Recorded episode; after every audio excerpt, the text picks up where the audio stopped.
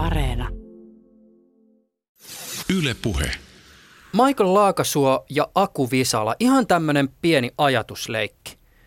Kumpi on moraalisesti arveluttavampaa? Ihminen, joka kiduttaa robottia, joka pyytää lopettamaan, vai kone, joka on ohjelmoitu anelemaan ihmiseltä itsensä kiduttamista? No molemmat on musta kyllä aika mora- moraalisesti arveluttavia, koska ne pelaa ikään kuin meidän tällaisilla inhimillisillä odotuksilla. Molemmat on riippuvaisia siitä, että on joku etukäteen luonut tilanteen tai laitteen, joka johtaa käyttäjänsä lähtökohtaisesti harhaan. Eli molemmat esimerkit perustuu sen harhan luomiselle, että ikään kuin siellä koneessa olisi joku kotona, vaikka se on pelkkä monimutkainen reaktioautomaatti eikä sinänsä taskulaskinta ihmeellisempi. Jotta me voidaan toimia moraalisesti, niin me tarvitaan tietyn kaltaisia moraalisia kykyjä ja moraalisia taipumuksia. Ja ne on sellaisia juttuja, mitkä ei tule tyhjästä, vaan ne vaatii harjoitusta ja ne vaatii kehitystä. No aika paljon tästä meidän moraalisesta elämästä riippuu tämmöistä niin tunteenomaisista asenteista ja reaktioista. Ja jos sitten meillä on se, ollaan sellaisessa tilanteessa, missä tällaiset koneelliset järjestelmät ikään kuin manipuloi niitä tai vaikuttaa niihin, niin se voi pitkällä tähtäimellä aiheuttaa sit sitä, että me opitaan ikään kuin reguloimaan näitä tunteita huonolla tavalla. Miksi ihmismiele voi olla vaikea hahmottaa niitä moraalisia haasteita, jotka liittyy keskusteluun tekoälystä, sosiaalisista roboteista ja autonomisia päätöksiä tekevistä tietojärjestelmistä? Kun me kohdataan olioita, jotka on päämäärähakuisia toimijoita, vaikka eläimiä tai toisia ihmisiä, niin me automaattisesti yhdistetään sekä tietoisuuden että älykkyyden tai tavoitteellisen toiminnan kapasiteetit toisiinsa. Ne menee meidän arkihavainnossa sekaisin. Tieteellisessä analyysissä tai tutkimuksessa ne on selvästi kaksi erillistä asiaa ja erotetaan toisistaan. Eli silloin kun me nähdään nyt näitä taskulaskimia, niin koska ne aktivoi meistä näitä hoivaviettiä ja tunteellisia kokemuksia ja muuta sellaista, niin samalla se aktivoi meistä myös sitä intuitiivista oletusta, että niissä on jotain tuntevaa, niissä on jotain tavoitteellista. Tätä voisi kuvata tätä prosessia sellaisella termillä, mitä perinteisesti on kutsuttu antropomorfisaatioksi, joka on Maija-Riitta Ollila viime aikoina suomeksi kääntämä sanalla ihmistäminen. No me tiedetään, että meillä ihmisillä on tämmöinen ihmistämisen taipumus. Että mekin kun me tässä istutaan tässä studiossa, niin me nyt ihmistetään toisiamme.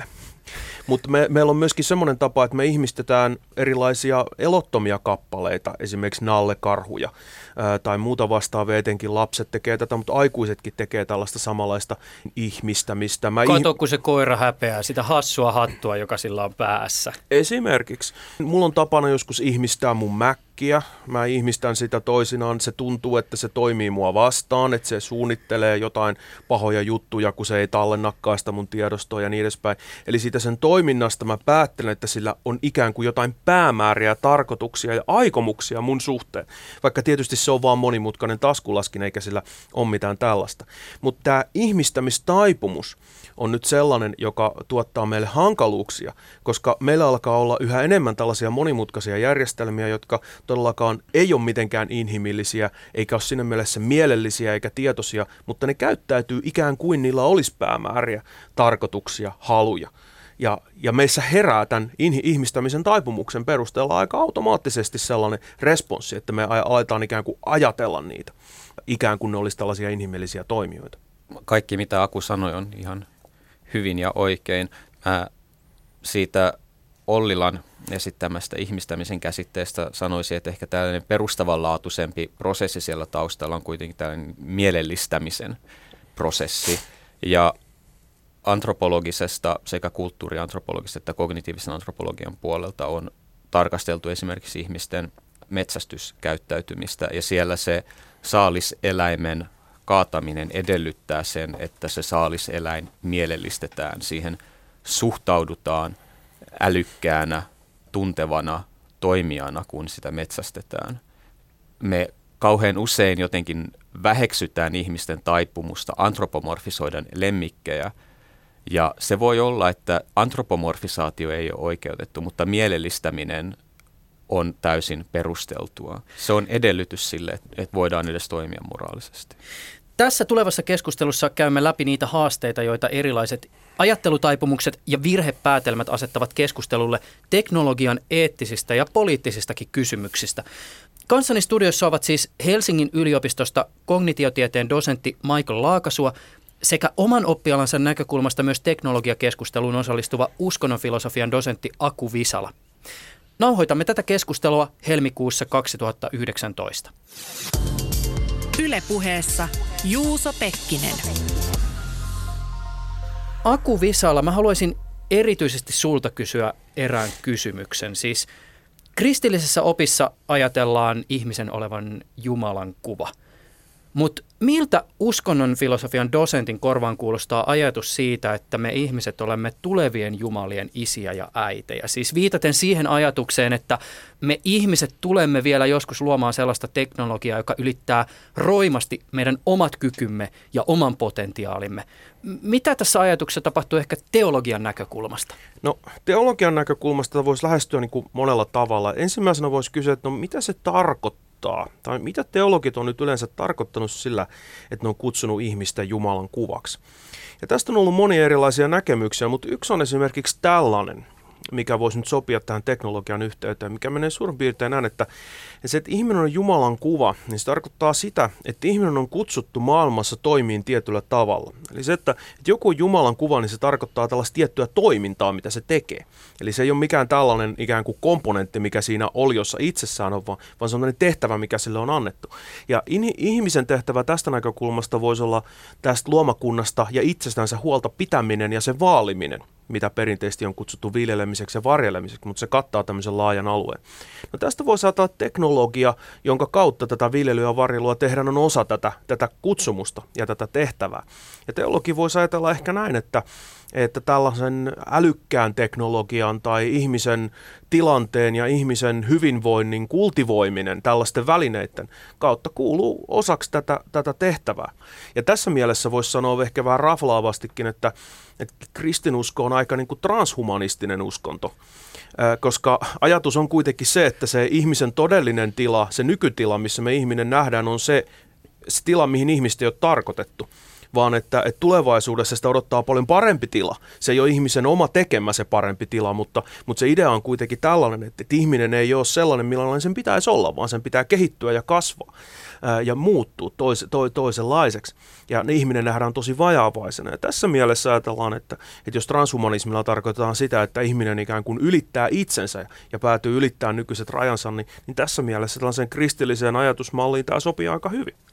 Te kaksi olette yhdessä kognitiotieteen dosentti Jussi Palomain kanssa kirjoittaneet tällaisen tätä keskustelua tehdessä vertaisarvioinnissa olevan artikkelin, jonka ytimessä on tiivistettynä se, miten ihmismieli vääristää keskustelua tekoälyn riskeistä ja etiikasta. Mä voisin Michael pikkasen lainata sulta sitä, sä teet tällä hetkellä sen takakanteen muistiinpanoja, mutta siis nimi on Kuinka ihmismieli vääristää keskustelua tekoälyn riskeistä ja etiikasta, kognitiotieteellisiä näkökulmia keskusteluun.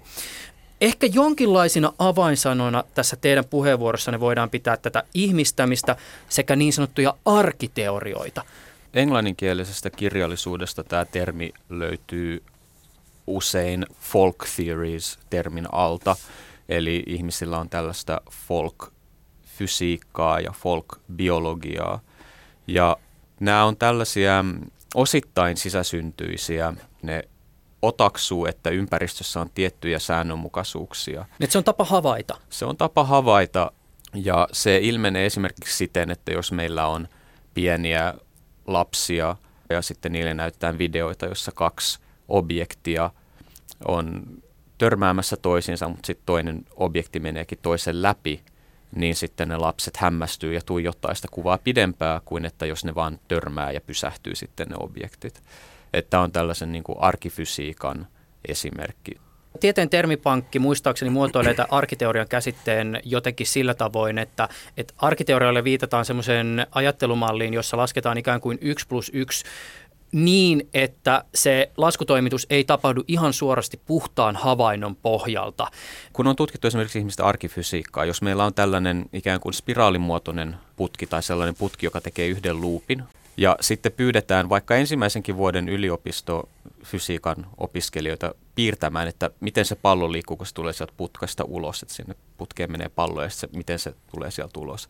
Niin yllättävän usein, en muista tarkkoja prosentteja, ei kaikki, mutta niin kuin riittävän iso osa, että se on merkityksellistä, piirtää sen pallon liikeradan ikään kuin se jatkaisi jonkinnäköistä spiraalia, vaikka se tulee sieltä putkesta ikään kuin suoraan. Eli tämä kertoo vain siitä, että miten tämä ikään kuin arkiteoretisointi toimii. Eli se, meillä on ikään kuin sellaisia skeemoja tai rakenteita meidän kognitiossa, jossa on valmiita oletuksia, miten asioiden pitäisi tapahtua.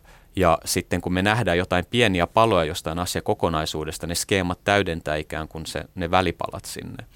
Arkiteorioiden funktio tai täydentävyys on just se syy sille, minkä takia meidän ei pidä niin kuin liikaa dissata niitä.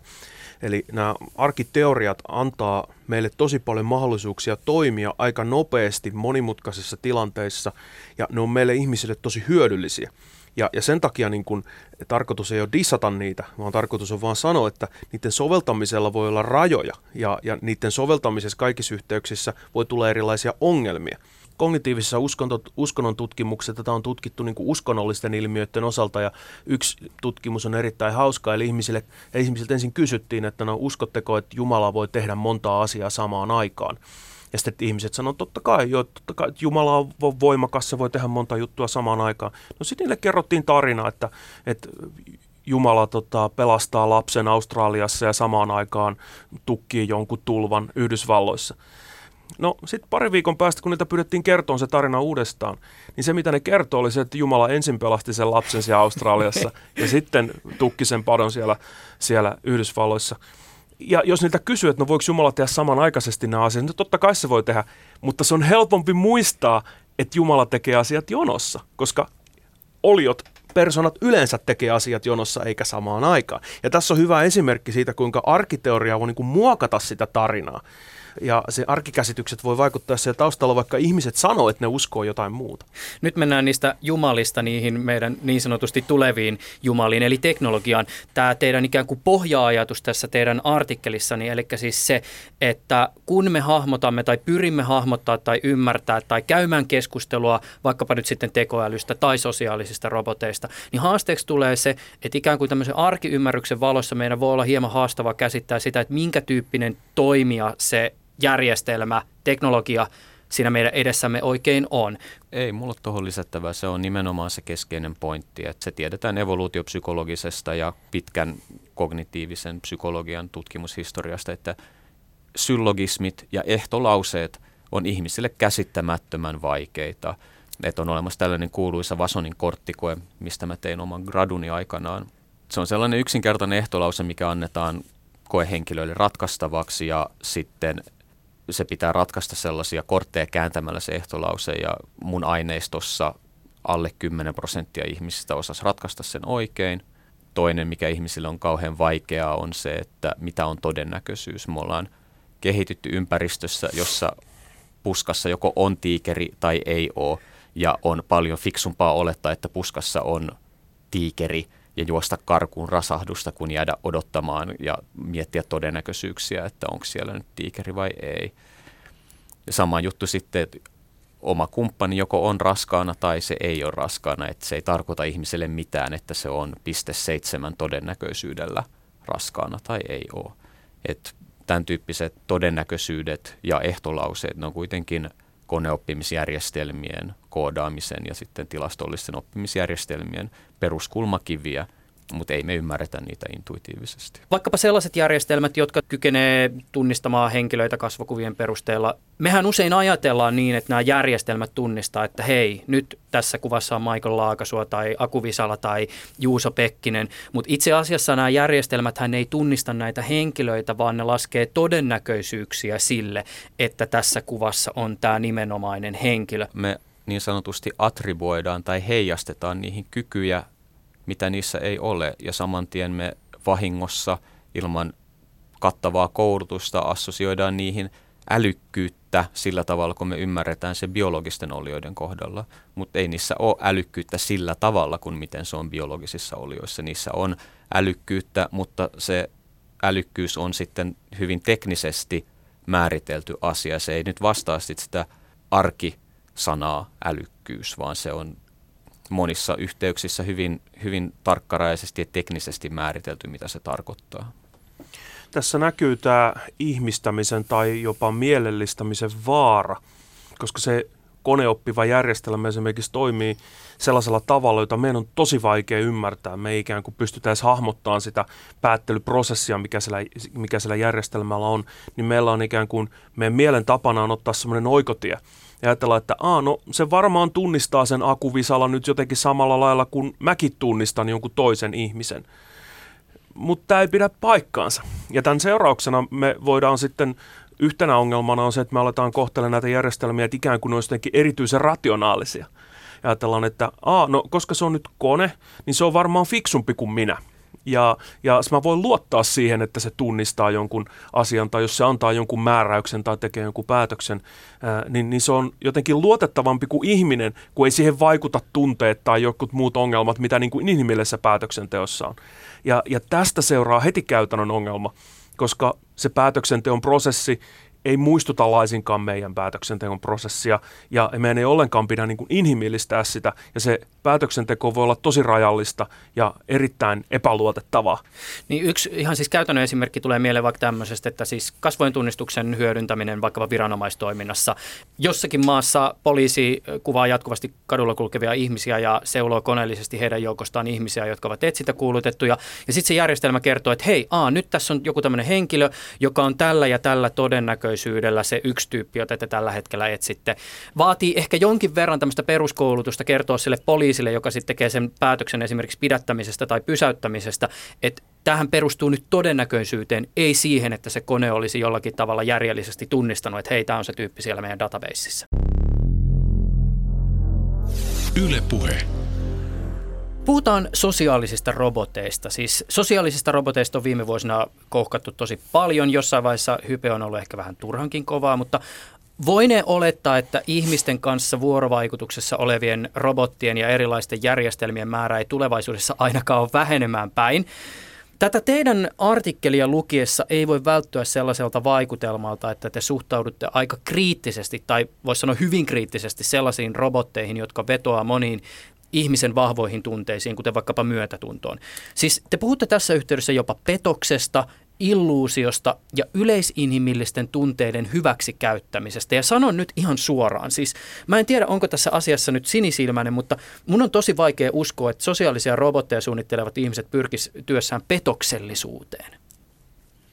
Tässä on suunnitteluprosessi, jossa ennakolta suunnitellaan, suunnitellaan järjestelmä herättämään ihmisestä reaktioita, jotka perustuu sitten näiden arkiintuitioiden hyödyntämiseen ja nimenomaan siihen, että se mielellistämisen prosessi saadaan käynnistettyä sellaiseen kohteeseen, jossa ei de facto kuitenkaan mitään mieltä ole sillä tavalla kuin miten se biologisilla olennoilla on. Silloin se määritelmällisesti on petosta. Tartteeko siihen nyt sit suhtautua sillä vakavuudella, että näitä ihmisiä pitäisi viedä oikeuteen? Ei. Näiden järjestelmien kehittäjät me ei sanota, että he on pahoja ihmisiä. Sitä me ei tehdä, vaan me sanotaan, että tässä on nyt tällainen eettisesti sokea piste, mitä ei ole pysähdytty miettimään. Ja olisi aiheellista miettiä sitä asiaa ehkä vähän tarkemmin. Jos me tarvitaan hoivarobotteja ja jos me tarvitaan ihmistä tukevia järjestelmiä, niin onko ne nyt välttämättä ihan pakko suunnitella siten, että niillä on isot silmät ja söpöheleä ääni, vai voisiko se olla niin, niin kuin se elokuva, missä se kaunis mies menee sinne mustaan aukkoon, mikä sen nimi oli? Interstellar. Interstellar. Siinähän on semmoinen pyörivä... Matthew siis. Niin, kyllä. Niin siinähän oli tällainen niin kuin robotti, joka oli oikein passeli. Siis se oli tällainen pyörivä palikka. Ja niin se oli semmoinen, eikö se ollut joku musta tai semmoinen tur- mm. tummanvärinen, siis semmoinen läpyskä, se näyttää jotain. Geometrinen siis... muoto, niin. suora kulmio. Kysymys kuuluu, että tartteeko niiden suunnittelun sisällyt, sisällyttää tätä petoksellisuutta? Mä tota, palaan siihen keskusteluun, joka me käytiin tässä alussa, siis siihen, että te esimerkiksi puhuitte näistä mahdollisista moraalisista ongelmista, jotka liittyy siihen, miten me kohtelemme mahdollisesti koneita. Me tiedetään sosiaalisten robottien suunnittelusta sellainen, että, että siinä vaiheessa, kun jollekin robotille vaikkapa annetaan jossain yhteisössä nimi, niin se vähentää huomattavasti siihen robottiin kohdistuvaa kiusaamista. Suomestakin löytyy semmoinen esimerkki, missä Helsingin Oodi-kirjastoon suunniteltiin tämmöinen kirjastorobotti. Ja yhdessä sen robotin suunnitteluvaiheessa se robotti joutui aika usein lasten kiusaamisen kohteeksi. Sen päällä pompittiin ja selvästi ihmiset ei ehkä oikein osannut olla senkaan vuorovaikutuksessa.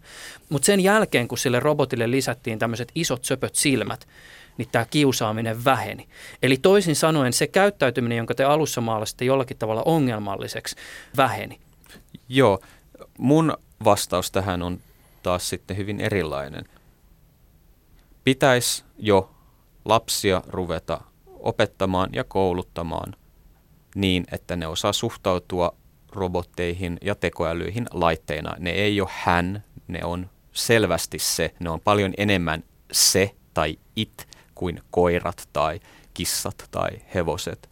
Ja silloin, silloin se silmien laittaminen sille robotille on tällainen patchwork-ratkaisu, joka ei ratkaise sitä alla olevaa ongelmaa, joka on koulutuksellinen ja nimenomaan tällaiset niin kuin monimutkaiset kognitiiviset taidot, mitä ihmiset tarvitsee, jotta he voi olla järkevässä vuorovaikutuksessa monimutkaisten informaation prosessointijärjestelmien kanssa. Se ei tule meistä ulos automaattisesti ja se ei ratkea sillä, että ikään kuin insinöörätään niistä laitteista sellaisia, että ihmiset ei niitä tuhoa, vaan sen pitää olla koulutusjärjestelmän muokkaus ja kasvatuksellinen muokkaus. Mähän itse käytän aika paljon tämmöistä siis ääniohjattavaa assistenttia ja mä oon erittäin iloinen siitä, että eräs suuri yhdysvaltalainen yhtiö on kehittänyt sitä ääniohjausjärjestelmää yhä enemmän ihmisen kaltaisemmaksi. Tänä päivänä se puhuu aika paljon sujuvampaa englanninkieltä mulle takaisin, mutta mä väittäisin, että ainakaan itseni kohdalla mulle ei ole tippaakaan enemmän semmoinen fiilis, että se olisi oikea henkilö. Mä oon erittäin tietoinen siitä, varsinkin vajaavuuksineen, että se, se laite on ihan siis tämmöinen keinotekoinen järjestelmä. Mä yritän kääntää tämän vielä näin. Siis ideaalitilanne ei tietenkään ole varmaan kenenkään mielestä se, että robotti tai sosiaalinen ohjelmisto olisi jonkun ihmisen ensisijainen juttukaveri. Eikö tätä tavallaan kysymystä tai suhdetta voisi jäsentää niin, että suhde robottiin tai tekoälyyn voisi olla samalla tavalla sopimuksellinen suhde kuin se suhde, jonka katsoja tekee teatteriesityksen näyttelijöiden kanssa? Tai siis, että kun me leikitään, että Brad Pitt valkokankaalla tappaa natseja, mitä Brad Pitt ei todennäköisesti ihan oikeasti tee. Sä oot koulutettu ihminen, joka tekee työkseen tietotyötä. Sä mietit näitä asioita ja sä keskustelet paljon asiantuntijoille – Kaikilla ihmisillä näitä mahdollisuuksia ja resursseja ei ole. Mä oon itse ollut useassa keskustelutilaisuudessa, jossa on ollut vanhempia ihmisiä läsnä ja heille tulee suurena shokkina, kun mä sanon, että älykkäät järjestelmät ei ole sen tietoisempia kuin sun kengät on. Mä ymmärrän, että tämä on nimenomaan koulutetun ihmisen näkökulma, joka miettii näitä paljon, mutta se ei sitten kuitenkaan vastaa sitä kokemusta, mikä mulla itse nyt esimerkiksi on ollut, kun mä oon paljon näitä julkisia puhetilaisuuksia käynyt läpi. Teatterillinen sopiminen tekoälyjärjestelmän kanssa lainausmerkeissä, koska ei sen kanssa voi tehdä sillä tavalla sopimusta. Me tehdään niin, vaan käyttöehtosopimuksia mm-hmm. isä- yhdysvaltalaisjättien kanssa. Nimenomaan. Et usein näiden tämän tyyppisten eettisten kysymysten niin kuin moottorina meillä on se, että meillä on huoli tällaisista ikään kuin sanotaanko hieman marginaalisemmista ryhmistä. Et se huoli ei ole se, että 35-vuotias keskiluokkainen teknologiaa käyttävä mies tai nainen, joka on täysissä sielu- ja ruumiin voimissaan, niin että se menee nyt ihan kuralle, kun se käyttää jotain sosiaali- sosiaalista robottia tai jotain tällaista. Tämä ei ole niin kuin se varsinainen huoli, vaan, vaan se huoli on se, että, että meillä on ikään kuin vanhuksia, meillä on sairaita, meillä on lapsia, jotka sitten ei pysty samalla tavalla käsittelemään näitä juttuja tietoisesti. Ja ni, niiden ikään kuin huolenpitämiseen ja tähän liittyvät eettiset haasteet on vähän erilaiset. Ja, ja nämä hoitorobotit on sen takia keskustelussa aika paljon, koska ne liittyy niin nimenomaan vanhusten, vanhusten hoitoon. Ja, ja tässä meillä herää kysymyksiä, koska sitten voi olla muistisairauksia, voi olla muita sairauksia, voi olla heikentynyttä kognitiivista tasoa, voi olla huonompaa kokemusta teknologiasta, niin edespäin. Ja sitten lasten kohdalla samaten ei ole kehittynyt kykyjä, ei ole vielä kehittynyt tiettyjä, ää, tiettyjä niin kuin tietoisia mahdollisia tapoja reguloida tunteita ja niin edespäin. Eli meitä kiinnostaa niin kuin nämä marginaalitapauksissa erityisesti heräävät kysymykset. Ja sen takia meidän pitää olla varovan, ettei me ajatella sitä teknologiaa aina sen ikään kuin sen terveen aikuisen näkökulmasta, vaan koska me introdusoidaan näitä yhteiskuntaan niin kuin koko volyymilla – niin meidän pitää pitää huolta, että ne, jotka on niin kuin vähän huonommassa asemassa tai heikommassa asemassa, niin ei joudu niin kuin maksu, maksumiehiksi tai naisiksi tässä. Mä opponoin tätä vielä tästä kulmasta, että eikö meidän pitäisi samalla tavalla ja tästä samasta syystä olla huolissaan tästä niin sanotusta parasosiaalisesta suhteesta, jonka ihmiset saattavat luoda fiktiivisiin hahmoihin. Siis mainitsemasi esimerkiksi muistisairas ihminen ei saata erottaa sitä todellisuutta, jossa hän elää siitä todellisuudesta, joka näkyy television ruudusta. Lapset saattavat luulla, että fiktiiviset hahmot ovat oikeasti olemassa. Jos vedotaan omaan kokemukseen, mä oon itse näytellyt tämmöisessä saippuasarjassa. Mä muistan kuvauspaikalta sellaisen tilanteen, missä ohi siitä kuvaustilanteesta kävelee henkilö, joka naama punaisena, siis selvästi aidosti raivoissaan, huutaa yhdelle sarjan näyttelijöistä. Saat ilkeä ihminen sen takia, koska televisiosta on just tullut ulos semmoinen sarjan jakso, jossa tämä tyyppi tekee ikäviä asioita. Eikö me puhuta tavallaan niin kuin samantyyppisestä niin sanotusta ongelmasta? No, no siis onhan se ongelma, jos ei niin kuin fiktio ja sitten kulmikkaampi empiirinen todellisuus erotu toisistaan. Mä näen tässä niin kuin jotain rinnakkaisuuksia esimerkiksi eettisen mainonnan kanssa ja sen kanssa, että tupakkaaskeihin laitetaan varoitustarroja. Suunnitellaan vaan et, niin kuin söpöä robotteja, mutta sitten laitetaan siihen sitten niin kuin tarra kiinni siihen robottiin, että tämä, tämä on taskulaskin – että niin kuin, jos kyse ei ole petoksellisuudesta, niin eikö tämän pitäisi olla ihan ok?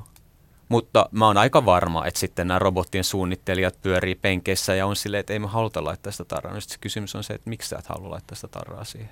Tai siihen voisi laittaa tällaisen tarran siihen robottiin, että – että niin kuin me tiedetään, niin sosiaalinen vuorovaikutus on ihmisille hirvittävän tyydyttävää e, ja, ja saa paljon positiivisia tunteita aikaan. Se aiheuttaa eräänlaista riippuvuutta.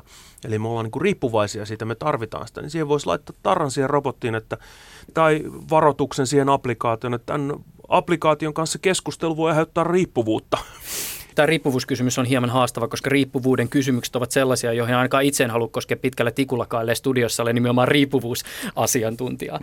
Mä oon jonkinnäköinen riippuvuustutkija ollut niin, myös, niin, mutta niin san- se, sanoisin samaa, että ei, ei kosketa siihen. Se on niin kuin mätäpais. Mun täytyy sanoa, että sosiaalisten robottien kohdalla mä oon itse asiassa itse henkilökohtaisesti ehkä enemmän huolissani siitä, että nämä laitteethan tulevaisuudessa todennäköisesti kerää meistä aika paljon tietoa, ja jos se suhde on hyvin intiimi, niin silloin kerätään todennäköisesti hyvin intiimiä tietoa, ja musta se on aika huolestuttava kysymys, että mitä sillä tiedolla tehdään, ja onko näiden laitteiden tietoturva kunnossa, ja mikä on liiketoimintamalli ja näin poispäin.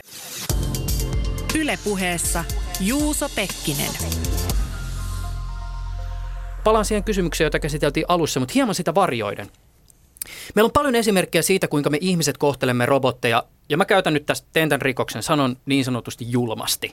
Mä ihmistän. Vuonna 2015 Yhdysvaltojen läpi liftaava robotti Hitchbotilta leikattiin pää irti. Tämmöisiä kaupallisia vartijarobotteja tuhritaan ja hakataan jatkuvasti. Ja toki vaikka näihin tekoihin voi liittyä ihan varten otettaviakin just yksityisyyteen liittyviä motiiveja, niin voi olla hieman haastava ymmärtää monissa usein huumoriksi tarkoitetuissa somen robotin kidutusvideoissa esiintyvää ihmisen kaltaisiin koneisiin kohdistuvaa julmuutta. Siis sadismiksi tätä nyt ei varmaan voi kutsua, koska se kone ei tunne sitä kärsimystä, mutta silti esimerkiksi International Journal of Social Robotics julkaisun päätoimittaja, tutkija Agnieszka Vykovska on spekuloinut, että Koneisiin kohdistuvassa tuhotyössä saattaa olla hieman samanlainen tausta kuin ihmisten välisessä satuttamisessa, jossa kyykytetään niin sanotusti ulkoryhmään kuuluvaa toimijaa. Eli siis kun me ihmiset jaetaan helposti toisiamme sisäryhmään eli meihin ja sitten ulkoryhmään eli muihin, niin kynnys kyykyttää ulkoryhmäläisiä saattaa tässä jaossa olla matalampi. Mitä ajatuksia tämä teissä ehkä herättää? Michael? Mä oon yrittänyt tarkastella aikaisemmissa tutkimuksissa niin tuota sisäryhmä ulkoryhmä jaottelua ja mä en ole löytänyt siitä itse viitteitä. Se ei tarkoita sitä, etteikö tämä olisi se prosessi voi olla, vaan ihan se, että mun omat tutkimukset on mennyt pieleen.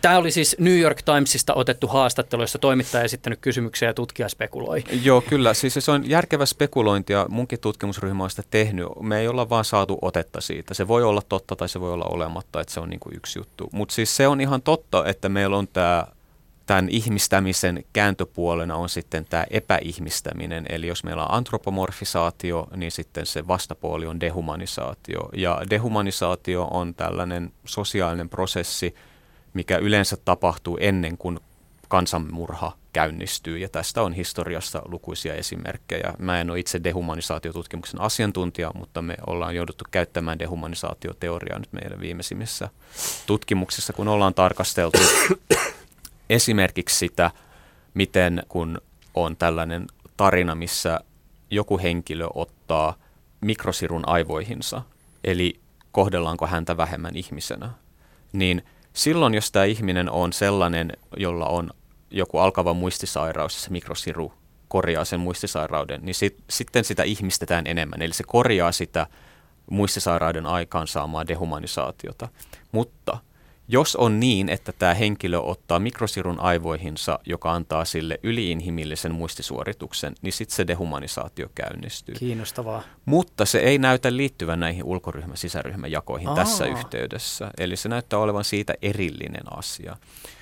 Toinen juttu, kun olen itse matkustellut jonkin verran Kreikassa ja päässyt tutustumaan kreikkalaiseen mielenlaantuun, joka, on, joka tiivistyy hyvin tähän Rage Against the Machinein biisiin, jossa lauletaan Fuck you, I won't do what you tell me. Niin voi olla, että tämä on vaan ihan sitten, kun näitä liftaavia robotteja tai robottivartioita pahoinpidellään. Se voi olla vaan ihan vaan tätä, että ihmisellä vaan herää vastareaktio johonkin, mitä ne ennakoi, että tulevaisuus voi olla ihan vaan skifi-elokuvien pohjalta. Että se selitys voi olla joku hyvin paljon niin kuin kulttuurisempi. Se voi olla enemmän joku tällainen statusjuttu, että monimutkainen kallis laite saattaa ihan hyvin edustaa vaan jotain niin kuin kontrollia tai järjestelmää, jota ei haluta. Et tällä hetkellä mä koen, että tämä on myös varteenottava hypoteesi, mutta yhtä lailla spekulaatiota kuin tämä Soro-lehden päätoimittajan kommentti. Lähetin just sinne itsekin artikkelin vertaisarvioin, niin tiedän, että ne lyhentää journaalinsa soroksi. Kyllä mä itse ajattelen ainakin näin, että, että jos, jos henkilö käyttäytyy julmasti tai henkilö käyttäytyy välinpitämättömästi, niin hän oppii ja hänestä tulee välinpitämätön. Ja tämä välinpitämättömyys kantaa sitten muihinkin suhteisiin. Ja tämä on se, mistä se moraalinen ongelma voi, voi nousta. Että se ongelma ei ole siinä, että, että, aa, että nyt me hakataan näitä robotteja, että nämä robotit kärsii, onpa kauheita. Tämä ei ole se ongelma. Se ongelma on se, että hakkaamalla niitä robotteja henkilöt voi pitää yllä tai vahvistaa tällaista ikään kuin välinpitämättömyyden tai julmuuden taipumusta, jolla sitten voi olla kantavat seuraukset niin kuin muualla. Ja tällä tavalla me huomataan, että tämä teknologia voi niin kuin muokata näitä meidän moraalisia kykyjä. Ja se tekee sitä moraalisesti relevanttia, vaikka kysymyksessä ei olisikaan ikään kuin tällainen moraalinen toimija missään mielessä. Mä oon sitten nyt tässä täällä lössöhumanisti. Se pieni lössöhumanisti tämä lä- lässyhumanisti ajattelisi minusta sillä tavalla, että on kuitenkin niin kuin hyvä, vaikka kysymyksessä onkin vain pelkkä kone, niin kohdella sitä niin kuin aika hyvin, koska se voi vaikuttaa muuhun itteeni. Ja, ja, ja tämä on, niin kuin, on parempi erehtyä sinne toiseen suuntaan kuin toiseen suuntaan. Parempi kohdella liian inhimillisesti kuin liian vähän inhimillisesti. Mä, mä sanon tähän yhteyteen pienen disclaimerin, voitte toki haastaa, koska te olette tähän asiaan tutkijoina enemmän perehtynyt, mutta mä oon ymmärtänyt, että tämä keskustelu just tästä kysymyksestä on nimenomaan keskustelu, joka on tällä hetkellä käynnissä. Siitä ei ole mitään konsensusta ja tämän kysymyksen eri variaatioista on hyvin erilaisia näkemyksiä ja tulkintoja tällä hetkellä. Joo, siis mä luulen, että kaikki mitä sanot tuossa on ihan totta, eikä mulla niinku siihen asiaan sinänsä ole lisättävää.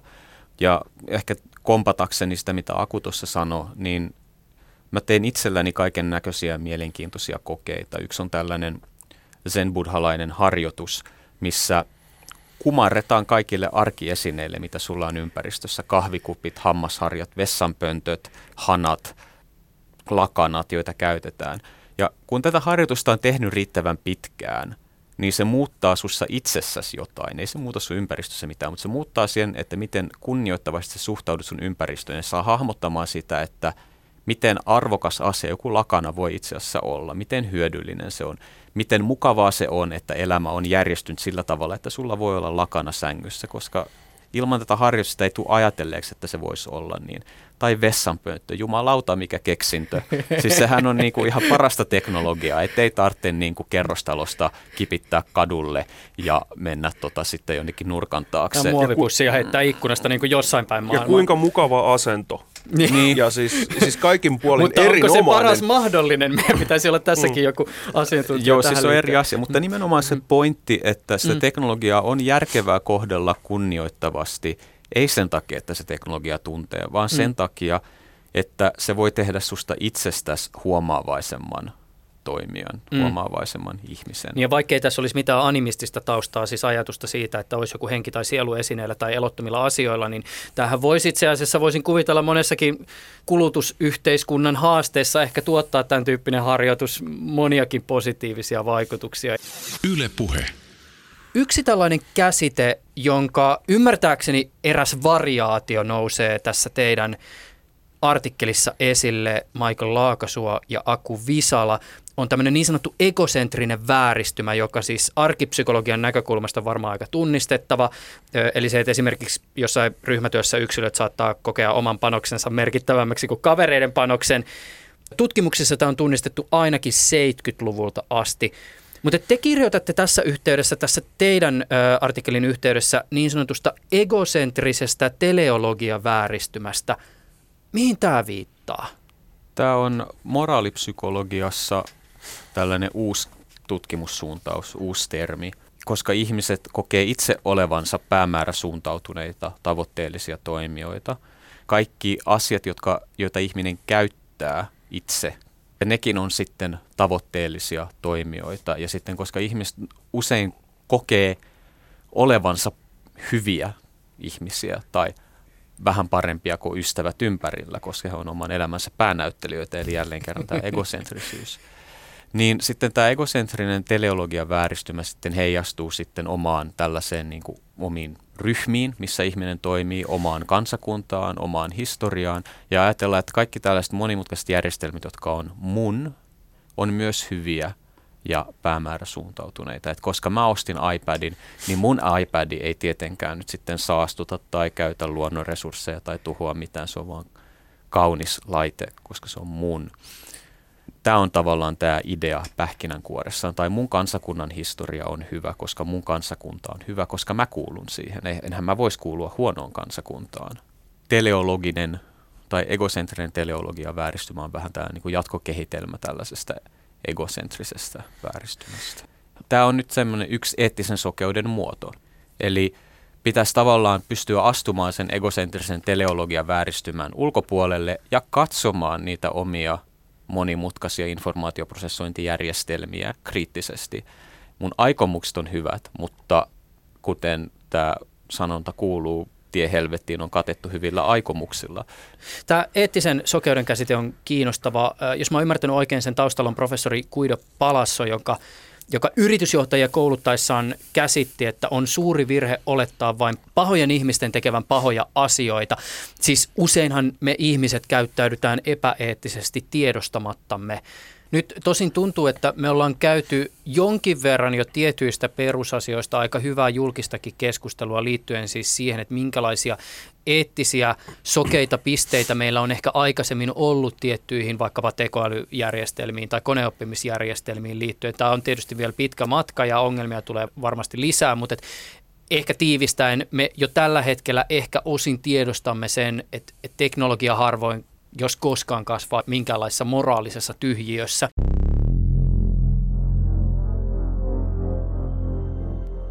Jatketaan vielä tällaisilla vääristymillä, jotka saa hyvät ihmisetkin ajattelemaan, etteivät pahat asiat ole heidän syytään. Te nostatte esille tässä teidän artikkelissa välinesokeuden ja vulgaarin seurausetiikan. Eikö tämä välinesokeus kysymys liity siis siihen, että miksi giljotiini on ehkä psykologisesti parempi tapa laittaa ihmisiä hengiltä kuin vaikka pään irti sahaaminen? Se, mitä sillä on nyt siis tässä paperin kontekstissa tarkoitettu on se, että jos me halutaan tehdä jotain hyvää, halutaan tehdä moraalisesti hyvä ratkaisu, jolla on negatiivisia seuraamuksia, me ajatellaan, että negatiiviset seuraamukset on pienempiä silloin, kun siihen kausaatioketjuun laitetaan joku väline sekaan. Joku drone taivaalle ja Niin, esimerkiksi. jotakin autonomisia asejärjestelmiä Niin, ja niin, muita. aivan. Eli jos on tilanne sellainen, että Mä tiedän, että jos Juusolla on nyt aikeena vaikka käydä potkasemassa kymmentä mummoa, ja jos mulla on nappi, joka antaa Juusolle sähköshokin ja mä painan sitä nappia, niin, ja Juuso menettää mahdollisuuden potkasta mummoa, niin sitten se on enemmän eettisesti oikein mun kohdalta sen Juuson vahingoittaminen nappia painamalla kuin se, että mä menen ja itse potkasen Juusoa jalkaan, jotta Juuso ei voi sitä potkia mummoja. Niin ja vielä tämmöinen siis vähemmän tavallaan ikään kuin tämmöinen filosofinen abstrakti ajatusleikki esimerkki tulee siitä, että kuvitellaan tulevaisuudessa, ei ole kauhean vaikea kuvitella sellaista järjestelmää, joka päättää vaikka siitä, että kuka saa fudut, niin ehkä sen näkökulmasta, joka antaa ne fudut, on jollakin tavalla helpompaa antaa ne fudut, kun sen päätöksen niistä fudujen välttämättömyydestä tekee se kone siinä välissä. Kyllä, että se kone hajauttaa sen tai hävittää sen vastuullisuuden. Tiiviisti, mistä seurausetiikassa on mutkat suoriksi, variaatiot unohtaen about kyse? Seurausetiikassa on kyse siitä, että tehdään sellaisia päätöksiä, joissa tarkoitus pyhittää keinot. Eli jos yhden ihmisen tappamalla säästetään tuhannen ihmisen henki, niin silloin hyvin mutkat suoriksi, niin tämä päätös on oikein. Tämä on tämä Twitter-viestimuoto ja en, en nyt ihan niin kuin tälle tasolle sitä jättäisi, mutta... Mm, niin, mutta eikö, niin ajatuksena siis tiivistään siis sen, että, että jonkun teon eettistä tai moraalista arviointia määrittää se, että mi, mihin se teko johtaa, mitä vaikutuksia silloin. Joo tai että mitä seurauksia sillä teolla on, niin mitä siitä. Ja, ja se, että miten nämä seuraukset luokitellaan ja, ja miten niitä arvioidaan, on tosi monimutkainen mm. kysymys, mutta, mutta meillä on sitten, seurausetiikka on ikään kuin yksi tapa lähestyä sitä, mikä tekee jostain asiasta oikein ja väärän. Ja tämä on yksi länsimaisessa perinteessä keskeinen filosofisen etiikan lähestymistapa, ja, ja kilpailijoita on sitten sellaiset ikään kuin näkemykset, esimerkiksi me kutsutaan velvollisuusetiikaksi, missä sen sijaan, että kysytään, mitkä sen teon seuraukset on ja sen vaikutukset on, niin kysytään, että noudattaako jotain normia. Älä tapa vaikka ää, miljoona ihmistä kuolisi. Niin, koska, koska on väärin tappaa. Silloin siinä rikotaan jotain normia. Ja Toinen kilpailija tällä seurausetiikalla on hyveetiikka, missä me keskitytään siihen, että seuraako se teko jonkinlaista hyveellisistä ikään kuin luonteen piirteistä tai taipumuksista. Eli, eli jos mä nyt tapan, niin tapanko mä ikään kuin hyvyyttäni enkä niin. pahuttani, että en julmuuttani, vaan sen takia, että mä suojelen jotain ja mä oon rohkea ja ehkä se silloin ja, ja niin edespäin. Mm. Ja, ja t- tässä mielessä tämä seurausetiikka on niin kuin laaja käsite, äh, mutta se on sitten arkitasolla usein tiivistyy tai, tai redusoituu tällaisiin yksinkertaisiin, että no, no mitä hyötyä mm. jostain teosta on, tai mitä haittaa jostain teosta on, vaikka se on paljon monimutkaisempi kokonaisuus. Mm. Te nostatte tässä yhteydessä tosi tärkeitä asioita esille, mutta mun täytyy sanoa, että mun täytyy tarttua paristakin käytännöstä kulmasta tiettyihin oletuksiin, joita te teidän tekstissänne teette. Mä, mä luen täältä pienen pätkän. Esimerkiksi automatisoitua liikennettä puolustetaan väittämällä, että se pelastaa lopulta ihmishenkiä. Siksi on hyväksyttävää testata automatisoidun liikenteen teknologiaa julkisessa tilassa ja riskeerata muutama kuolon uhri. Siis ensinnäkin. Tiettävästi ensimmäinen autonomisen auton alle jääneistä ihmisistä kuoli mitä ilmeisimmin nimenomaan inhimillisen virheen seurauksena, ei teknologian takia. Toiseksi mä voin olla tässä asiassa taas jälleen kerran sinisilmäinen, mutta mun on vaikea kuvitella, että missään jollain tasolla sivistyneessä oikeusvaltiossa saisi lupia autonomisen liikenteen testeihin teidän kuvaamalla seurauseettisellä argumentaatiolla. Ja sitten vielä kolmanneksi, jos nyt kuitenkin otetaan tämmöinen seurauseettinen lähestyminen, niin sitä ei liene käytännön tasolla tässä kontekstissa vaikea puolustaa. Liikenneonnettomuudet on maailmanlaajuisesti siis yksi merkittävimpiä kuolemansyitä. Vuoden 2017 liikenne aiheutti 2,2 prosenttia kaikista kuolemista. Vertaillaan hieman. Siis nälästä johtuvan kuoleman prosenttiluku oli 0,41 prosenttia, konfliktien suorien seurausten luku 0,21 prossaa ja terrorismin kohdalla luku oli 0,05 prossaa. Mä oon aika varma, että löytyy paljon sellaisia ihmisiä, jotka olisi valmiita heittää pari mummoa ja muutaman raskaana olevan naisen robottiauton alle, jos on olemassa edes jonkinlainen mahdollisuus, että tällä voisi säästää rutkasti päälle miljoonan isän, äidin, lapsen, kaverin ja työkaverin hengen. Joo. Tämä, nämä pointit, mitä nyt nostit esiin, on nimenomaan se syy, minkä takia me nostettiin tämä vulgaari seurausetiikka nyt tähän keskusteluun. Se, mihin me tässä artikkelissa haluttiin kiinnittää huomiota, on se, että usein nämä eettiset ongelmat, niin kuin tässä keskustelussakin nyt näkyy, niin menee sellaiseksi, että me, me kuitenkin sovelletaan siellä nyt varsin yksinkertaista periaatetta nyt tästä hyödyistä ja haitoista.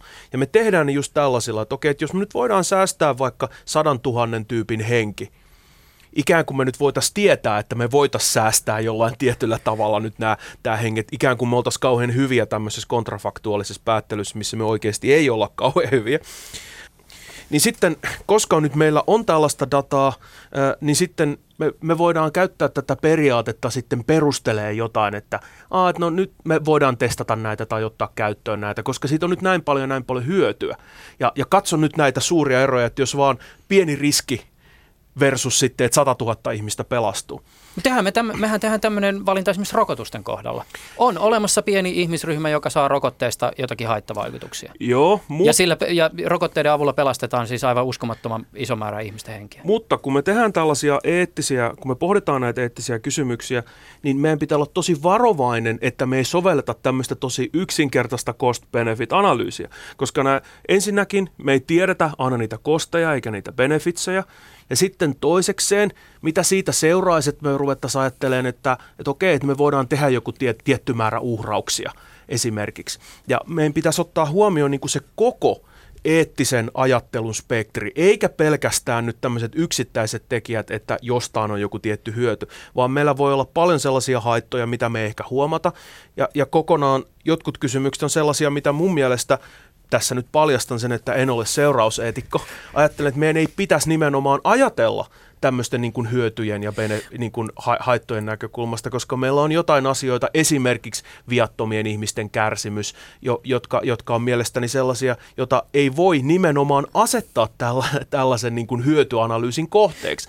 No musta se on niin kuin moraalitonta sinänsä jo ajatella, että me voidaan, niin kuin, me voidaan ajat, ihmisten, ihmisten kärsimystä tai, ää, tai, tai muuta ikään kuin mitata tällaisella hyödyllä. Mutta tuskin lupia mihinkään tämmöiseen esimerkiksi just autonomisen liikenteen kokeiluihin edes jaetaan sillä sillä ajatuksella, että näin monta ihmistä mahdollisesti menettää henkensä ja näin monta mahdollisesti pelastaa. Se kysymys lähtee siitä, että pyritään minimoimaan se, että mitään ei tapahtuisi. Mutta tosiasiassa siis ihan mitä tahansa ihminen tekee tai kokeilee, niin jossain vaiheessa joku kuolee tai jollekulle käy jotain. Et se vaan on niin. Ja toki skenaarioita pitää ja kannattaa aina tehdä, siis ajatella sitä, että mitä jos jotain käy, mutta kyllähän lähtökohta esimerkiksi autonomisen liikenteen kokeilussa, jos otetaan ihan puhtaasti vaikka liiketoiminnallinen näkökulma, on se, että pyritään siihen, että kukaan ei kuole. Se, että jengi kuolee, niin se on aika huonoa bisnestä. Tässä on lukuisia asioita. Meidän argumentti tuossa paperissa on huomattavasti monimutkaisempi kuin mitä tässä nyt on esitetty. Se on yksi asia, mihin haluan kiinnittää huomiota. Ja näitä Suomessa saa testata julkisilla teillä itseään Ihan paljon testattu ja kukaan ei kuollut. E, ongelma tässä on sitten se, että jos ja kun, toivottavasti ei ole kun, ensimmäinen kuolonuhri tulee, niin siltä henkilöltä ei ole kysytty sitä, että haluaako hän osallistua tällaiseen tuotekehittelytestaukseen, kun hän liikkuu omassa elinympäristössään. Oikeusvaltiot ei voi toimia siitä periaatteesta, että ihmisiltä voidaan heiltä itseltään mitään kysymättä uhrata heitä. Siis tämä on täysin kestämätön asetelma. Me ei olla nyt torppaamassa tässä itseään ajavia autoja tai me ei olla autoteollisuutta vastaan. Mua ei henkilökohtaisesti kiinnosta tippaakaan. Mun pointti on joku ihan muu. Miten olisi, jos vähäksi aikaa istuttaisiin alas ja vaan niin kuin funailtaisiin? Täältä lähtee yksi ääni tuolle, ääni tuolle ajatukselle. Niin kuin Michael sanoi, niin meidän pointsi ei ole tässä olla ikään kuin, että nyt kaikki lossit kiinni ja vastustaa kaikkea ja nyt kehitys on, kehitys on huono asia. Ei, vaan se, että meidän pitää miettiä ja testata tosi tarkkaan näitä, koska se hinta, mikä siinä voi olla, niin voi olla yllättävän suuri. Esimerkiksi sosiaalisen median suhteen niin ei me kauheasti mietitty 10-15 vuotta sitten, että mitä siitä käytöstä voi seurata. Ihmiset loi niitä, että hei, nämähän on hyviä, että me voidaan pitää yhteyttä. No, niillä oli aika paljon kaikkia vaikutuksia, joita me ei osattu ollenkaan ottaa huomioon. Mutta nyt sentään esimerkiksi me puhutaan tästä liikenteestä ja, ja muista älyteknologioista, niin me sentään nyt puhutaan näistä huolista. Ja me ollaan kiinnostuneita, että miten me voidaan säädellä näitä ja pitää huoli siitä, että, että mitään, kau, mitään niin kuin kauheita ei tapahdu. Niin tässä mulla on niin kuin optimismia, että me yritetään nyt nyt tehdä tätä. Ja, ja, ja se, mitä me tällä artikkelilla on yritetty sanoa, on se, että, että meillä on ehkä sellaisia taipumuksia, jotka tekee tästä vielä vaikeampaa kuin mitä me ollaan kuviteltu. Mm. Ylepuheessa Juuso Pekkinen. Mä itse lähden ja ilmeisesti tekin siitä oletuksesta, että sitoutuminen yhtäläiseen ihmisarvoon ja demokraattisesti hyväksyttyihin sopimuksiin ja velvollisuuksiin on aika hyvä, ei ongelmaton, mutta aika hyvä tapa rakentaa yhteiskuntia. Tämä ei siis ole varsinaisesti kysymys, mutta kunhan nyt pohdiskelen. Meillä on aika paljon myös sellaisia ihmisiä ja yhteiskuntia, joissa ei välttämättä ajatella ihan tällä samalla tavalla. Teknologian kohdalla ehkä herää helposti myös se pohdinta, että, että mitä meidän pitäisi ajatella siitä, että, että jossain tehdään jotakin semmoista teknologista kehitystyötä, joka lopulta ehkä hyödyttää kaikkia, mutta sitä kehitystyötä tehdään sellaisissa paikoissa ja sellaisista lähtökohdista, joita ei sitten kuitenkaan voida kaikkialla hyväksyä.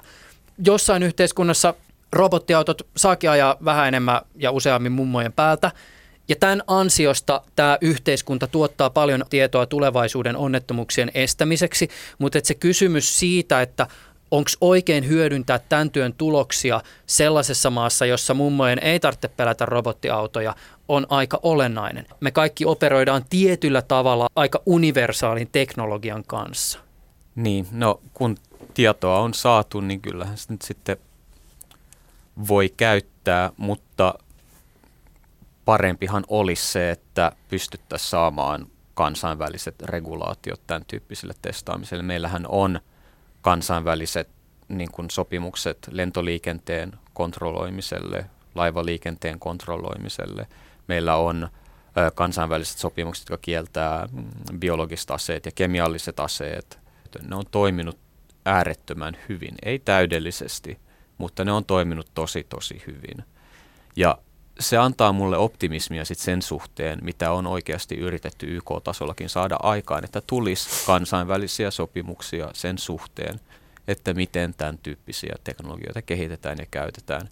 Tämä on antiikkinen idea, jota me myös nykyään ollaan tieteessä keskusteltu viime aikoina aika paljon. Ja se antiikkinen idea ja se nykyinen tieteellinen idea on tämä, että, että se, miten me tutkitaan asioita ja miten me tuotetaan tietoa, niin sillä on merkitystä sen tiedon laadun kannalta, että onko se prosessi moraalinen vai ei.